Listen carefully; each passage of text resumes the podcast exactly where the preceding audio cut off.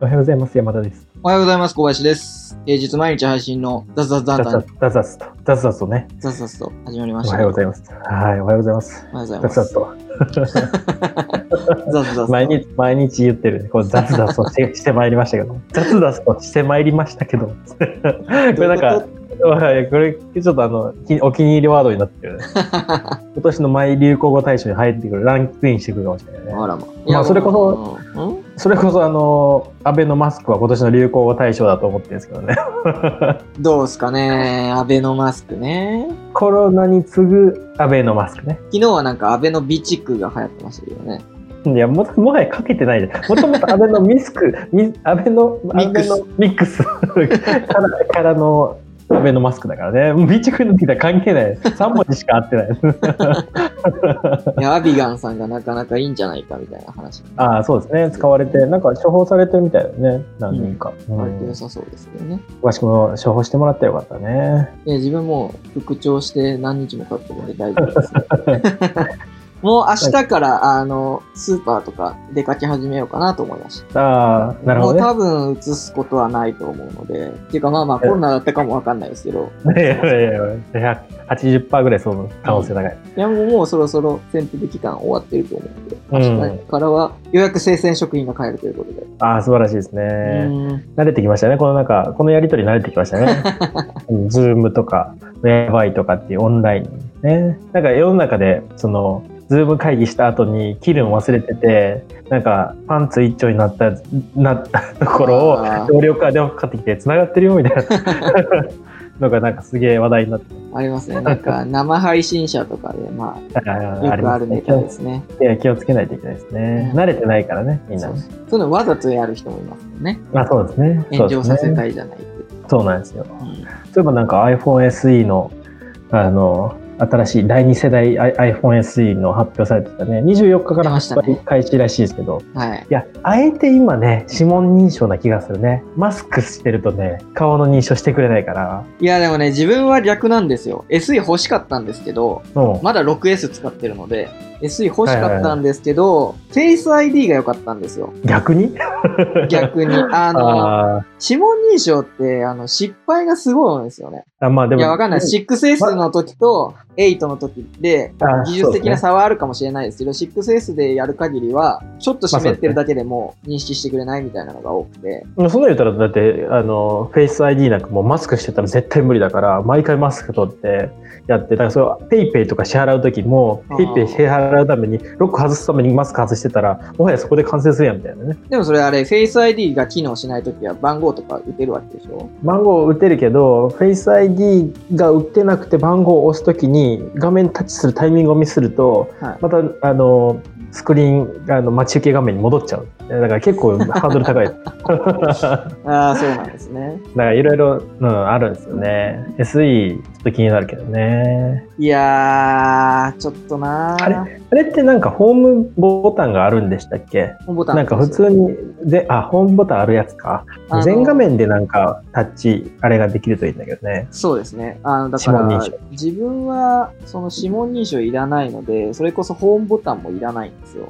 あで、あじゃ8、8の筐体ない んいじゃなで、8のホームボタンがさらに嫌いなんですよ。ああの、あー押し込めなくなったホームボタン。はいはいはいはいはいあれがの嫌で。センサーのやつねそうそうそうそうそう。ああだったらボタンないやつがいいかなと思って、ちょっと見送りですね、私は。ああなるほどねまだ 6S ですね。 いやもはや iPhone10 じゃないのそこは 10買うんだったら11。ああそうだねだっ11たらになりまし11たでねいいんですけど、はい11はちょっと自分にとってはオーバースペックなのかなああっていうのとトゥーマッチだねもう1年ぐらい経っちゃってるんで、ああそろだそろっなたらんか次のが出た時の最新のタイミングで買おうかなっていうそうなんですよねいつもそれ感じちゃいますよねタイミング難しいよねそう、どうせ買うなら出たタイミングの方が長く享受できるわけじゃないですか。そうそうそうそうそうそういうことなんですだ。うんうん。なんで今更11買うんだったらちょっと待ちかなっていうところですね。じゃあ半年後ですね、こ半の年とかの話が出るのは次。で、まあついでに 5G とかも対応してくれてたら、まあまあ、使うかどうかは別として、スペックとしてついててくれてるといいかなっていう。そうですね、今、全部、あの、アンドロイド的なやつばっかりだから、iPhone 使えるようになるといいですね、5G。そうですね。うん。 5G。 5G。 5G ってなんかちょっとおかしいんだよな。なんかちょっと 5G って、5G って。いや、5G って長いじゃないですか。なんか言いづらいからあー、自分嫌いです 5G ねっ。て、5G って言うとなんかあの、グラビティを想像しちゃうね。あの、すごいあの、重力あの、ジェットコースターの時に 2G かかるみたいな、ね。あうんー 5G ね。 5G。 F1 レーザーが感じてるやつですね。そうそうそう、すげえ感じるやつですね。 気持ち悪いからやめてください。5G。まあまあ、宇宙旅行士とかも結構ね、宇宙飛行士か。 宇宙旅行士。宇宙飛行士なんかも結構 5G 感じるみたいですよ。今日のテーあマそ、うはい。あのー、何でしたっけちょっと、今日のテーマ、あの、あの、おすすめしたい漫画一選ね。ああ一選の時点でもはやもう、いうん、選別 結構難しかったですね。なんあ、かそう、あのー、この配信の時間的にね、収録時間的に、まあ、一そうで戦す。ね。そうですね。お互い一戦を選ぶって。一戦ってね、いやいやいや、そんななんか、みおすすめしたいものいっぱいあるけど、一個に絞れないよ、みたいなね。そう。あとなんかあの、山田さんほど自分を読んでないんですよ、漫画って。ああ、なるほどでね。読んでたとしても、えっと、期間の部分を全部読んでるかって言われると読んでない途中までしかはいはいはい読んでないやつとか、途中からしか読んでないやつとかばっかりで、はいはいはい。あの、期間してるもう完結してるやつとか、連載が今続いてるやつで読ん読み続けてるのっていうのが、ほぼなくて。ああ、なるほどね。逆そう何に読み続逆にけ選べてないる。読み続けてるのあんのが、それがあの、ハンターハンターあれたんですけどあー、自分が一戦で。はいはいはい。これはあの、数少ない自分が紙で保有してる漫画。あ持ってるんだ。紙で持ってるのが、あの、もう3つしかないんですよ。はいはいはい。そもそも。あとはもう Kindle に変えたりとか、もう買わなかったり、はいはいは売り払って買わなかったりうとん。かはいで、で、持ってるのが、ハンターハンターと、はいスラムダンクと、はいアはヒい。ルの空の3つしかないんであすよ。もはあ、や。バスバスケものか、あの、戦うものかっていうね、能力系が好きなんで、はいはいはいハンターハンターとかは好きなんですね。能力系でいくとなんか黒子のバスケとかの方が能力はありそうだよな。あのね、黒子のバスケは、あの、バスケ系の中のアニメでは好きですね。ああ、なるほどあねの、。動きがすごいしっかりしてるので、はいはいはい。逆に言うと、スラムダンクとかはもうアニメ見たくないし、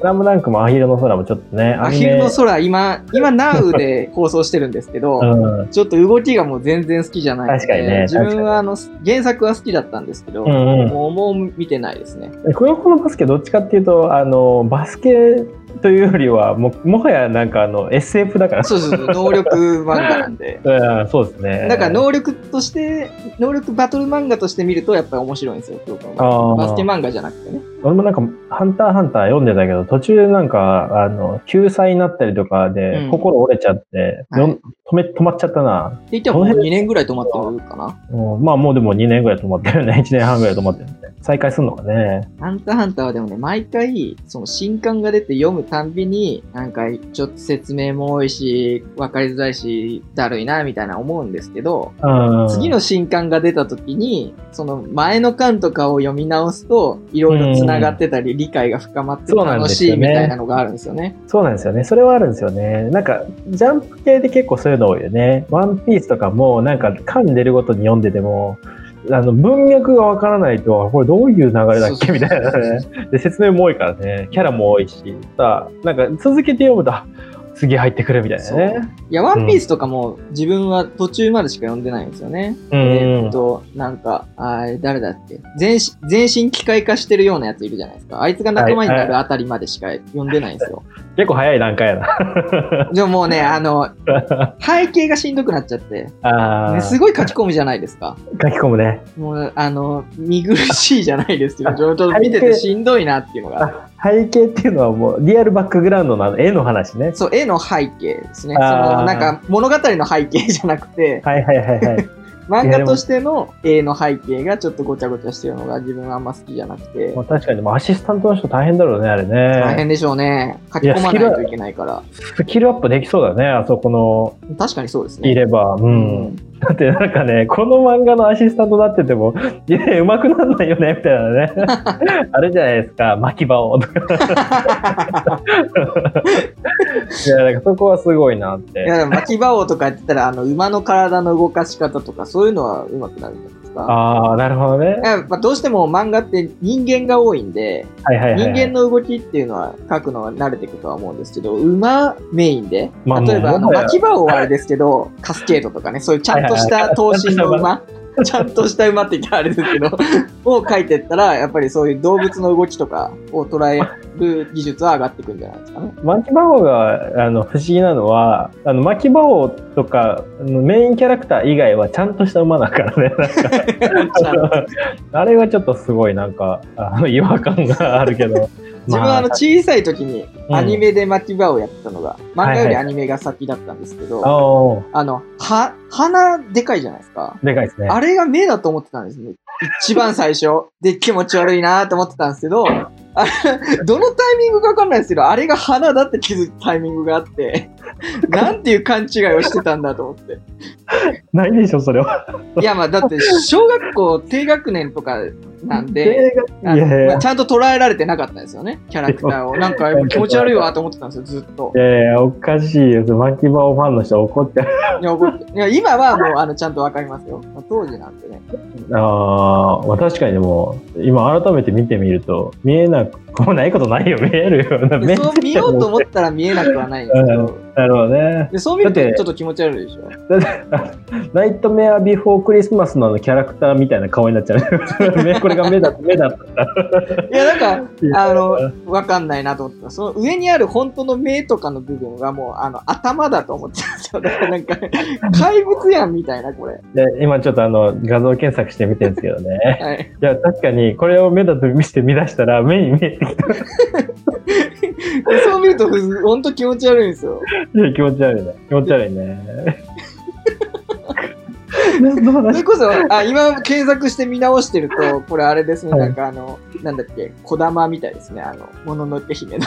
ああそうですね確あかるんにだ。ね、やってあの丸いしね。いえいえ上上ついてるから上上なんやねんって話だね これ。いやーめっちゃ面白い。あわあかった確かにな。いやだって巻き棒他の馬はあるある程度、まあ、リアルでは、まあ、本当のあのリアルなカスケードみたいな感じじゃないけど馬だよね普通の馬ですか らね。でこれだけ見ると川だから巻き棒あま いやーすげえな面白いな巻き棒を改めてちょっと読みたくなってきたなそうですね。いやこういうのあるよねなんかちょっと読みたくなっちゃうなみたいなそうそうそうそう。山田さんの一戦は。一切ねあの何にしようかなと思ったんだけど、まあ、とりあえず長くずっと読み続けてあの毎回新刊が楽しみみたいなのが唯唯一というかほあの宇宙兄弟なんですよね宇宙兄弟って自分勝手に完結したと思ってますけど、まだ続いてるんですね。全然続いてますね、まだ今30何巻9巻とあか8巻ーぐらいまで行っててでようやくあれですよあのフィナーレに近づいてるんじゃないか説はおー